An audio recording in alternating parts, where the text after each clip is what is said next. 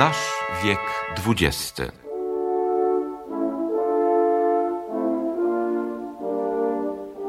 Postacie Celui qui fit triompher la France républicaine et l'Allemagne de Guillaume II. cienie uomini e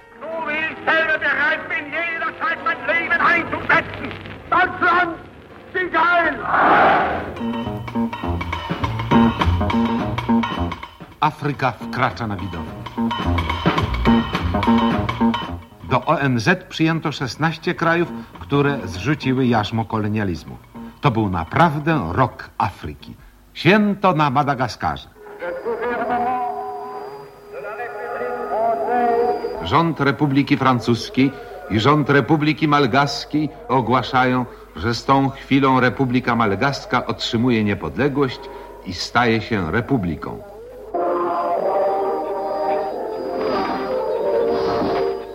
Ghana.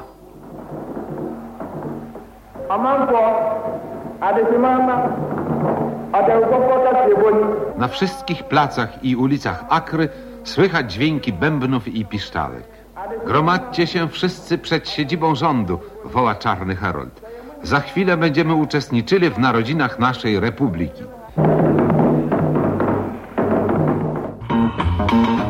Radość w Abidżanie, stolicy wybrzeża Kości Słoniowej. Entuzjazm tego pierwszego dnia niepodległości, donosił korespondent, udzielił się 150 tysiącom mieszkańców, którzy brali udział w uroczystościach. Był to pochód radosny, rozśpiewany, a przy tym nacechowany godnością. Jest rok 1960, rok Afryki. 17 państw Czarnego Lądu uzyskuje niepodległość, wśród nich dawne Kongo belgijskie. I niepodległość, która została ogłoszona 30 czerwca 1960 roku, od razu zapoczątkowała dramat, którego główną postacią był w tym czasie prezydent Joseph Kasavubu, zamordowany później premier Patrice Lumumba i główny przeciwnik Lumumby, Moise Kapenda Chombe, przywódca Katangi, natomiast nazwisko Joseph Desire Mobutu, bo takie w tym czasie nosił, stawało się znane. Tak można byłoby powiedzieć. W naszej galerii postaci, ale też cieni i demonów XX wieku, ten, który w owym roku euforii z odzyskiwanej często po wiekach niewolnictwa i kolonializmu niepodległości wkraczał dopiero na scenę. Późniejszy dyktator Konga Mobutu Sese Seko.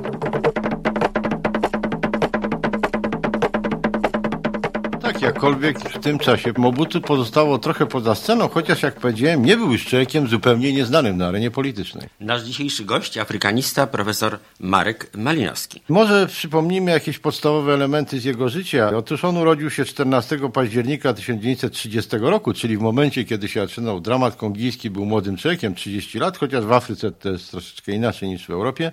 Urodził się w Lisali koło Kokiladwil, obecnie to jest Mandaka, północno-wschodniej części Konga. Wywodził się z ludu Ngombe, z rodziny Bantów. W ogóle ludność Zairu jest niesłychanie złożonym konglomeratem. Jest to rekord afrykański, ponieważ na terenie tego wielkiego państwa, jest to drugie co do wielkości państwo Czarnego Lądu, ponad 2 miliony 300 tysięcy kilometrów, mieszka 450 rozmaitych grup plemiennych, ale podstawową grupę ludności stanowią ludzie Bantu i właśnie z takiej grupy pochodził Mobutu, chociaż z małego plemienia. Po nauce w szkole zaciągnął się w roku 1948 do służby wojskowej i wstąpił do armii kolonialnej noszącej nazwę Force Publique. I To była kolonialna armia belgijska, belgijska. ponieważ Kongo było, jak wiadomo, kolonią belgijską i w tej armii dosłużył się stopnia sierżanta. Może jednak nie wszyscy wiedzą, że w latach 50. studiował również prawo i filozofię w Instytucie Nauk Społecznych w Brukseli. Uzyskał odpowiedni dyplom po jego ukończeniu, natomiast kiedy wrócił do kraju po studiach, zajął się działalnością dziennikarską, ale nie rezygnował z kariery wojskowej. W 1958 roku przyłączył się do kierowanego przez Patricia Lumumbe kongijskiego ruchu narodowego i został aktywnym działaczem i w tym czasie zaprzyjaźnił się z Lumumbo. Jest to moment bardzo charakterystyczny, ponieważ był jednym z tych, którzy zadali cios Lumumbie. W tym czasie był jednak jego przyjacielem. To też Lumumba powołał go w skład pierwszego rządu niepodległego Konga, powierzając mu stanowisko jednego z dziewięciu sekretarzy stanu. I teraz, kiedy rozpoczął się dramat kongijski, 8 lipca 1960 roku rząd Lumumby ogłosił tzw. proces afrykanizacji sił zbrojnych. ponieważ armia do tej pory składała się z żołnierzy czarnych, natomiast wszystkimi dowódcami byli Belgowie. Ta afrykanizacja miała na celu usunięcie Belgów z armii kongijskiej, co stało się jednym z podstawowych elementów dramatu.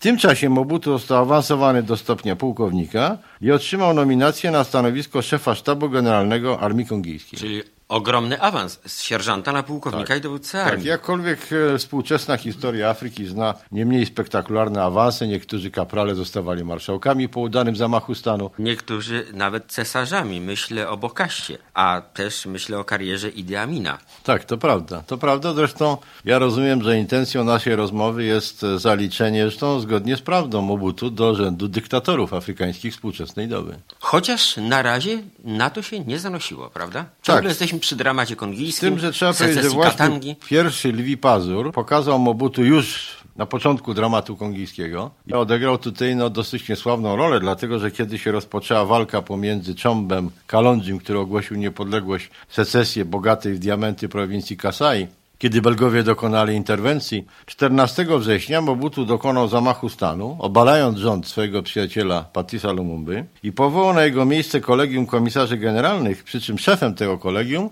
był były minister spraw zagranicznych w gabinecie Lumumby, Justin Bomboko. I usunięcie Lumumby zapoczątkowało upadek Lumumby, którego ostatecznym finałem było skrytobójcze jego zamordowanie w styczniu 1961 roku. Czyli już na samym początku dramatu kongijskiego, u, u początków niepodległości państwa, no Mobutu trzeba powiedzieć odegrał niesławną rolę, albo też, jeżeli byśmy spojrzeli na sprawę inaczej, okazał ambicje kierownicze.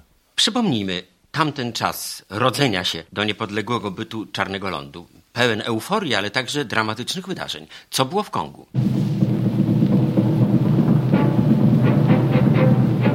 Kongo krwawi.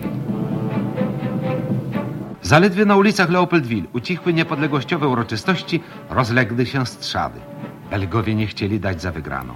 Ich wojska wróciły do Konga. Ich marionetki zaczęły rozbijać kraj. Czombe, Kalonji, Mobutu i Leo Kasavubu. Lipiec. Premier Lumumba jedzie do ONZ po pomoc. W Londynie udziela wywiadu. Je vais aux Nations Unies pour prendre contact avec le secrétaire général. Udają się do ONZ w celu nawiązania kontaktów z sekretarzem generalnym i sprecyzowania mu naszych zamiarów. Przywrócenie spokoju w Kongo uwarunkowane jest natychmiastowym wycofaniem wojsk belgijskich. Blady świt był już nad Nowym Jorkiem, kiedy zakończono obrady Rady Bezpieczeństwa. Podjęto trzecią już rezolucję.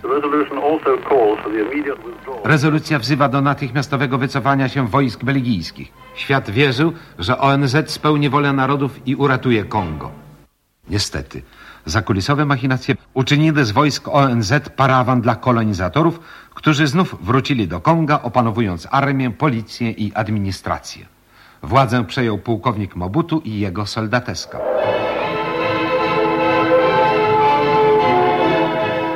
W grudniu nadeszły z Konga nowe tragiczne wieści.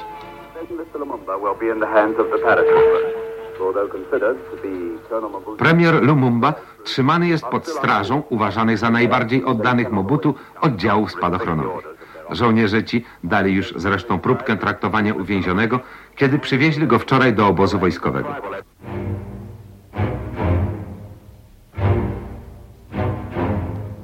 Otóż niewątpliwie ta tragedia rozegrała się dokładnie poczynając od 1960 roku. Trwała kilka lat. A można powiedzieć, jeśli będziemy analizować życie zmarłego prezydenta Mobutu Sese Seko, że ona trwa jeszcze dłużej. Przez wiele następnych lat były to tylko kolejne odsłony dramatu kongijskiego, który związany był z powstaniem niepodległego Konga, które początkowo nazywało się Kongiem Kinshasa, czy ściślej Demokratyczną Republiką Konga. Jest to rzecz istotna, ponieważ to państwo znowuż nazywa się tak samo od paru miesięcy. We wrześniu 60 roku władzę przyjął rzeczywiście Mobutu. To nie zyskało akceptacji prezydenta Kasavubu. Potem były wszystkie wydarzenia związane z dramatem kongijskim, śmierć Lumumby, akcja wojsk ONZ, likwidacja secesji Katangi, następnie Kasai. Ale muszę powiedzieć jeszcze taką rzecz, że zanim do tego doszło, w 61 roku kiedy Kasavubu był prezydentem, Mobutu wymusił na nim mianowanie go do stopnia generała porucznika i mianowanie go naczelnym dowódcą armii kongijskiej, ponieważ przedtem nie miał tego stanowiska.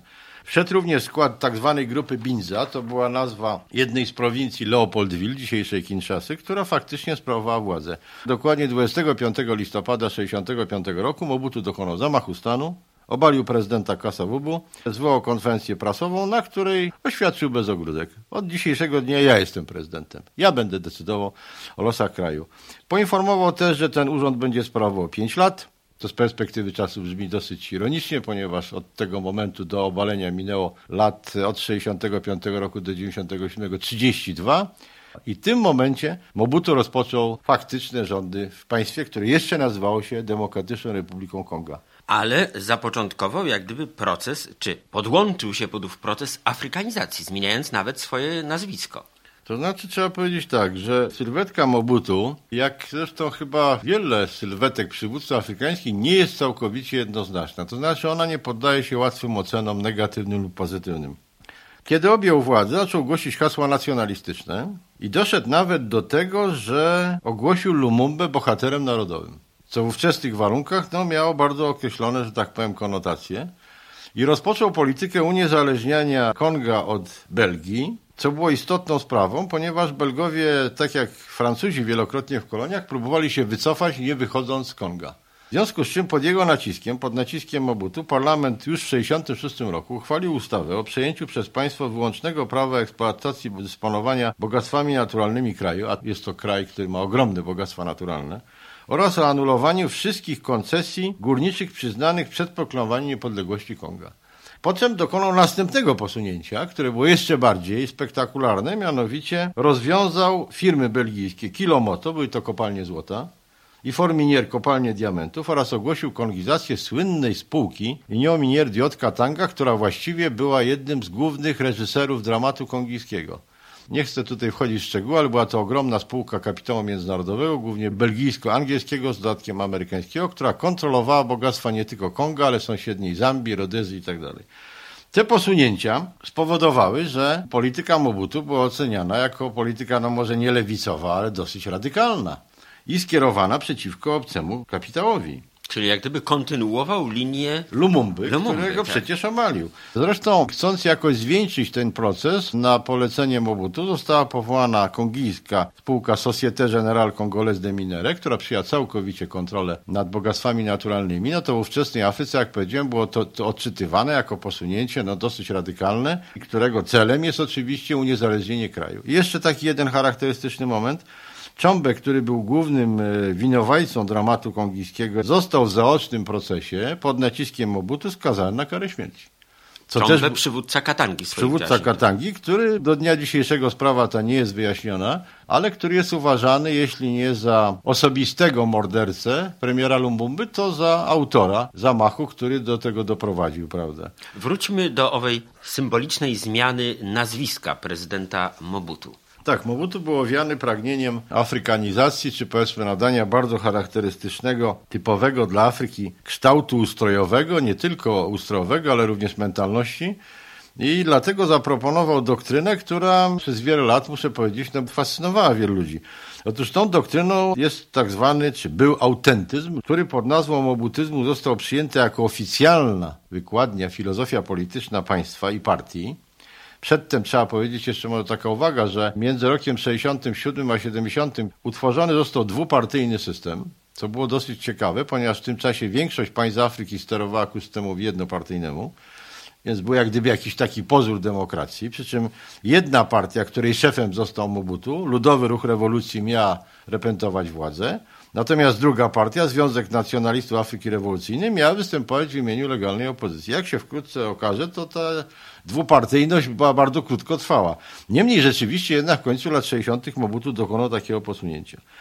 I wtedy, kiedy ogłosił doktrynę mobutyzmu, głosił, że jej celem jest afrykanizacja państwa, przez którą rozumiał wprowadzenie zupełnie nowej, nie kolonialnej, nie niewolniczej, jak mówił, świadomości oraz uniezależnienie od obcych wpływów. I od czego zaczął? To, o czym pan wspomniał. Na pierwszy rzut, że tak powiem, kamienia poszła zmiana nazw która miała polegać na tym, że wprowadzono nowe afrykańskie nazwy rzek, ulic, placów, regionów oraz przywódców i ludzi.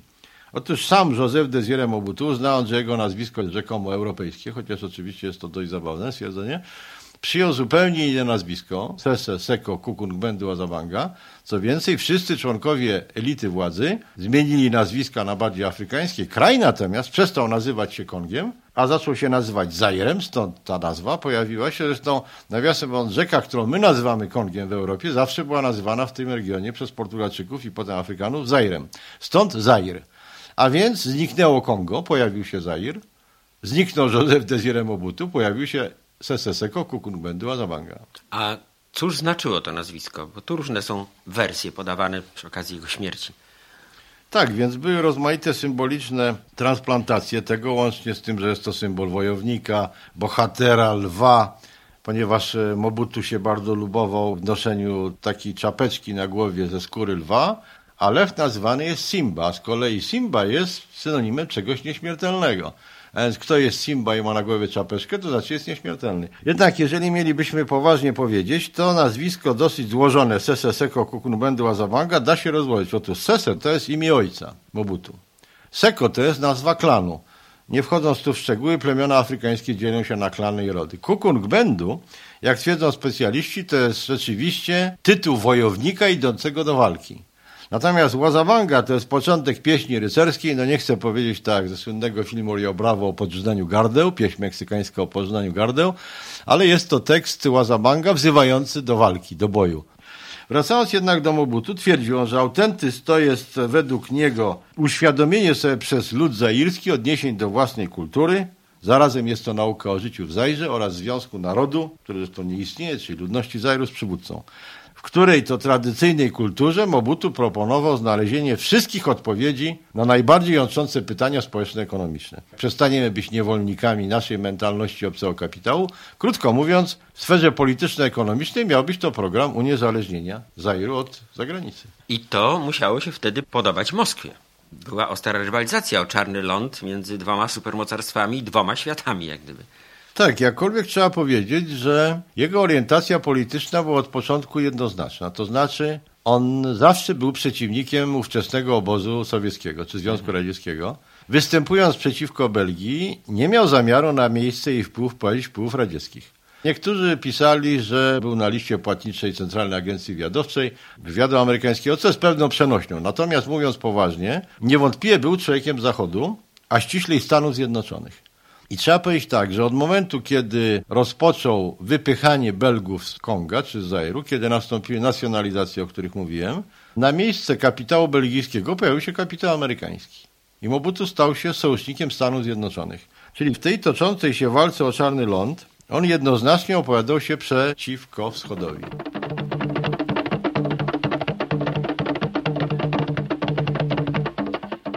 Mimo to bardzo surowy w ocenie dyktatora był autor wydanej jeszcze na początku lat 80. Historii świata od 1917 roku, historyk angielski Paul Johnson. Dodajmy od razu zdecydowany przeciwnik Lumumby i wszystkich tzw. Tak postępowych wówczas przywódców Czarnego Lądu. Pisał o kongijskim dyktatorze. Mobutu to kolejna z zadziwiających postaci, jakie pojawiły się na scenie afrykańskiej, gdy czarny ląd budził się do życia po wiekowym letargu. Ten dawny sierżant armii kolonialnej z chwilą uzyskania niepodległości przez Kongo stał się naczelnym dowódcą armii tego ogromnego kraju. Gdy Lumumba wpadł w ręce armii kongijskiej, generał Mobutu oddał go Katangijczykom Czombego. Ale gdy w grudniu 1965 roku dokonał puczu wojskowego i stanął na czele kraju, w dniu święta niepodległości salutował pamięć człowieka, za którego śmierć był odpowiedzialny. Mówił, cześć i chwała sławnemu obywatelowi Konga, wielkiemu Afrykaninowi, pierwszemu męczennikowi za naszą niepodległość, Patrisowi Lumumbie, który padł ofiarą spisku kolonialistów.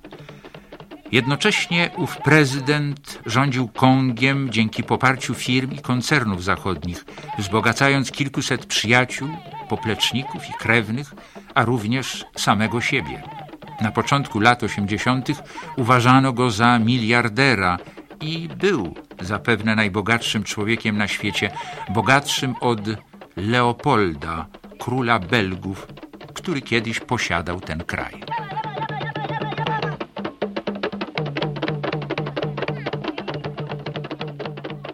A kiedy z owego przywódcy nacjonalisty afrykańskiego przeistoczył się w tyrana we własnym kraju? Muszę powiedzieć, że ten proces nie przebiegał zbyt prosto, albo inaczej mówiąc, z jednej strony Mobutu Sese Seko, zgodnie z zasadami fikcyjnej demokracji, był wybierany na prezydenta. Jak wiadomo, w państwach afrykańskich, nawet najbardziej dyktatorsko rządzonych, odbywały się wybory. Oczywiście pewien paradoks, ale to tylko paradoks w cudzysłowie, polegał na tym, że Mobutu, jak wielu innych przywódców afrykańskich, był jedynym kandydatem. W związku z czym uzyskiwał znakomite wyniki, a nawet jest rzeczą godną zauważenia, że kiedyś w latach 70. zdarzyło się, że zairska agencja prasowa podała oficjalnie, że Mobutu uzyskał 103,5% głosów. Kiedy na konferencji prasowej jeden z dziennikarzy amerykańskich powiedział, że 100% jest na świecie, ówczesny rzecznik MSZ powiedział, że u pana w Ameryce może 100% jest, a u nas jest 103,5%. Nie wiadomo do tej pory, czy był to dowcip zairskiego Ministerstwa Spraw Zagranicznych. W każdym bądź razie od tej strony był legalizowany jego reżim. Ale na przykład, i to jest pierwsza sprawa, mimo że istniał oficjalnie parlament, Mobutu większość decyzji podejmował w wydawanych dekretach, które były z pominięciem parlamentu. To już świadczyło, że fasada demokracji jest fikcyjna w Zairze. Ten system rozwijał do końca właściwie swoich rządów, czy do początku lat 90., kiedy jego reżim zaczął się chwiać. Natomiast trudno byłoby mi go porównać z innymi dyktatorami afrykańskimi, którzy są przedstawiani na ogół jako krwiożercze bestie, tak jak Idi Amin Dadaomes w Ugandzie, czy wspominany przez pana były cesarz Jean Bedel Bokassa, ponieważ niepokoje, które w Zairze były, ciągłe walki partyzanckie, oczywiście one obciążają konto Mobutu. Natomiast nie mógłbym powiedzieć, żeby armia zairska na polecenie Mobutu na przykład dokonywała masowych rzezi tysięcy Zairczyków, tak jak robiono to w Ugandzie, czy w Republice Środkowoafrykańskiej, czy w innych krajach. Natomiast nie ulega wątpliwości, że tak jak wielu innych przywódców, Mobutu bardzo lubił złoto i pieniądze. W toku wieloletnich rządów stał się jednym z najbogatszych ludzi, może i świata. Zgromadził ogromny majątek, oceniany na, no to są różne szacunki oczywiście, ale nawet w granicach 500-800 milionów dolarów, co jest sumą kolosalną po Znaczy, prostu. Jego prywatny majątek Jego na prywatnych prywatny- kontach gdzie? Na w prywatnych Kongu czy za kontach granicą miał również oficjalnie kilkanaście zamków, pałaców na terenie Lazurowego Brzeża we Francji, w Belgii, także specjalnie tego nie ukrywał. W ogóle cechą charakterystyczną jego rządów stało się nieprawdopodobne marnotrawstwo funduszy publicznych przez ekipę rządzącą, bo to dotyczyło nie tylko samego Mobutu, Także jego rodziny. Ca- jego znajomych. rodziny, ale również e, członków jego rządów, prawda, członków elity władzy, dosyć szeroki jak na tak duże państwo, którzy rozkradali bez najmniejszych skrupułów pieniądze ze skarbu państwa, a pieniądze te były dosyć duże, bo Zair przecież jest państwem bardzo bogatym. No ale gdzie się podział w takim razie ów patriotyzm, ów afrykanizm Mobutu Sese Seko? Ten patriotyzm e, chyba zanikł w trakcie rządów, kiedy Mobutu zaczął poświęcać na początku uwagę usunięciu przeciwników politycznych, następnie pomnożeniu swojej fortuny, umocnieniu swojej pozycji. A trzeba powiedzieć, że opór wobec rządów Mobutu nie zrodził się dopiero w ostatnich miesiącach. Na przykład obecny prezydent i następca, Laurent Kabila, już w roku 1964 utworzył Partię Rewolucji Ludowej, Partie de la Révolution Populaire, która wtedy, co jest paradoksem, uważała się za organizację marksistowsko-leninowską. Dzisiaj już Kabila nie mówi nic o lewicowości. I można powiedzieć, że od momentu, kiedy Mobutu został prezydentem, Kabila był jego starym rywalem. Poza tym, polityka gospodarcza rządu, która była, że tak powiem, katastrofalna, doprowadziła do dużych problemów wewnętrznych i znane są przypadki tak zwanych dwóch powstań w Szabie. To są lata 1977-1978. Powstań, które były groźne dla reżimu Mobutu i o których wiadomo zostały stłumione nie przez zdemoralizowaną armię zairską, tylko dzięki zbrojnej interwencji Francji, Belgii i, co jest ciekawe, Maroka, które też tam włożyło swój palec. Także rządy Mobutu były poddawane bardzo dużemu naciskowi już w końcu lat 70. Potem w latach 80. organizacje opozycyjne rosły jak grzyby po deszczu, prowadziły działalnie partyzanckie, ale Mobutu udawało się utrzymać u władzy. Natomiast faktem jest, że sytuacja gospodarcza kraju się pogarszała w takim tempie, że już u schyłku lat 80. wiele agencji donosiło, że na przykład ludność Kinshasy, to jest wielkie miasto, największe miasto czarnej Afryki, 3,5 miliona, że około miliona mieszkańców Kinshasy stoi na progu śmierci głodowej. No i jak wtedy reagował Zachód, ci, którzy popierali Mobutu? To znaczy Zachód, a głównie Stany Zjednoczone, zainteresowany był w utrzymaniu reżimu Mobutu, bo nie wchodząc tu w szczegóły, w tym czasie jeszcze sąsiadował Zair z Angolą, rządzoną przez lewicowy ludowy ruch wyzwolenia. I w tej toczącej się rozgrywce Zair po prostu musiał być związany z widzenia interesów Stanów Zjednoczonych z Zachodem. Wobec tego Mobutu, przy wszystkich błędach swojej polityki, nie będąc jednak ohydnym, okrutnym dyktatorem, nie tylko był tolerowany, ale był podtrzymywany. Przy czym trzeba powiedzieć, że od końca lat 70. dużą aktywność na terenie Zairu przejawiła Francja. Tak nawiasem mówiąc, Francuzi organizowali, organizują tak zwane szczyty międzyafrykańskie. Od końca lat 70. tam zaczęli się pojawiać przywódcy krajów, które nie były koloniami francuskimi, właśnie Zairu. Mobutu też uczestniczył w tych posiedzeniach. Krótko mówiąc, e, nie tylko Stany Zjednoczone, ale i Francja stały się sojusznikami Mobutu, a w końcu nawet Belgia, której wpływy próbował usunąć Zairu, zresztą z dużym powodzeniem, przyszła mu w sukurs, kiedy jego reżim był zagrożony w końcu lat 70. Udzielano mu pożyczek między innymi. Oczywiście otrzymywał Zair bardzo duże pożyczki. Zresztą trzeba powiedzieć, że wśród przyczyn upadku reżimu Mobutu była też e, rabunkowa eksploatacja bogactw naturalnych Zairu. Może przypomnijmy, że to są diamenty, ropa naftowa, złoto, wiele rozmaitych cennych surowców i tu Mobutu, że tak powiem, otworzył szeroko drzwi do ekspansji i penetracji obcego kapitału. I powstał pewien paradoks. Esencją mobutyzmu, jak powiedziałem przed chwilą, autentyzmu, miało być uniezależnienie kraju od obcych wpływów. Tymczasem w praktyce polityka Mobutu doprowadziła do tego, że Zair stał się nie mniej uzależniony od obcych wpływów niż był w czasach kolonialnych, tylko nastąpiła zmiana patronów. Dawniej była to Belgia, teraz kapitał amerykański, kapitał francuski, kapitał zachodnio-niemiecki. I dlatego na początku lat 90., kiedy Zachód zaczął wysuwać hasła demokratyzacji Afryki za cenę otrzymania pomocy, no Mobutu się zdecydował w roku 1990 na likwidację systemu monopartyjnego. Trzy lata później podpisał porozumienie z opozycją w sprawie reformy systemu władzy. W 1994 roku rozwiązano dotychczasową Narodową Radę Ustawodawczą, czyli parlament, i Narodową Radę Wykonawczą, czyli rząd. Powstała Wysoka Rada Republiki. Proklamowano tymczasową konstytucję, która znacznie ograniczyła prerogatywy prezydenta, ale Mobutu w dalszym ciągu pozostał przywódcą. I miał być 15-miesięczny okres przejściowy, w którego ramach miały się odbyć wybory prezydenckie i parlamentarne i Zair miał stać się krajem demokratycznym. Wydawało się więc, że pod naciskiem niewątpliwie Zachodu no, są dokonywane pewne zmiany, może nawet nie kosmetyczne. Tymczasem zamiast tego typu ewolucji doszło do wojny domowej i w ostatecznym rozrachunku do obalenia Mobutu. Nie ulega wątpliwości, że Mobutu doprowadził kraj do ruiny gospodarczej. I takim przykładem jest fakt, że dochód narodowy na głowę mieszkańca w ubiegłym roku w Zairze nie przekraczał 250 dolarów. I Zair, mając ogromne możliwości rozwoju, przed rządami Mobutu, w czasie rządów Mobutu i dzisiaj po upadku Mobutu należy do grupy najbiedniejszych państw świata. Chociaż miał najbogatszego w świecie przywódcę. Tak, chociaż miał jednego, może nie najbogatszego, ale jednego z najbogatszych. A więc kraj był grabiony i przez elitę władzy na czele z Mobutu i przez koncerny. Czyli z punktu widzenia większości mieszkańców Zairu, to właściwie okres rządów Mobutu jest w dużym stopniu zmarnowany. Tak, gdy opuszczał Kinshasę, Francja nie chciała go przyjąć, ostatecznie wylądował w Maroku, swego dawnego przyjaciela Hasana II. W Afryce obowiązuje solidarność przywódców, której najlepszym przykładem jest fakt, że większość przywódców afrykańskich na przykład nie reaguje na nawet krwawe wydarzenia w sąsiednich krajach, nie chcąc wtrącać się we wewnętrzne sprawy i pilnując solidarności ogólnoafrykańskiej. Zmarł w nocy z niedzieli na poniedziałek z 7 na 8 września bieżącego roku.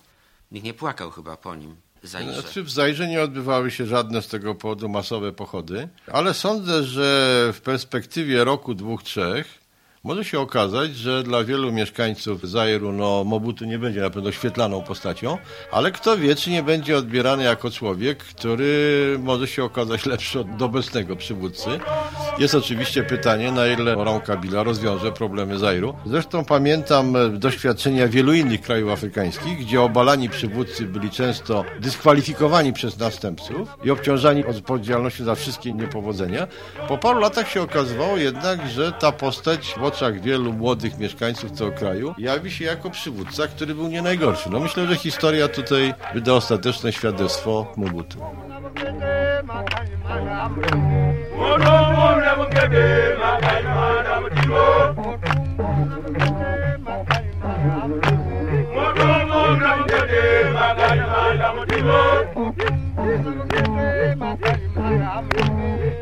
Mundo, Uhum.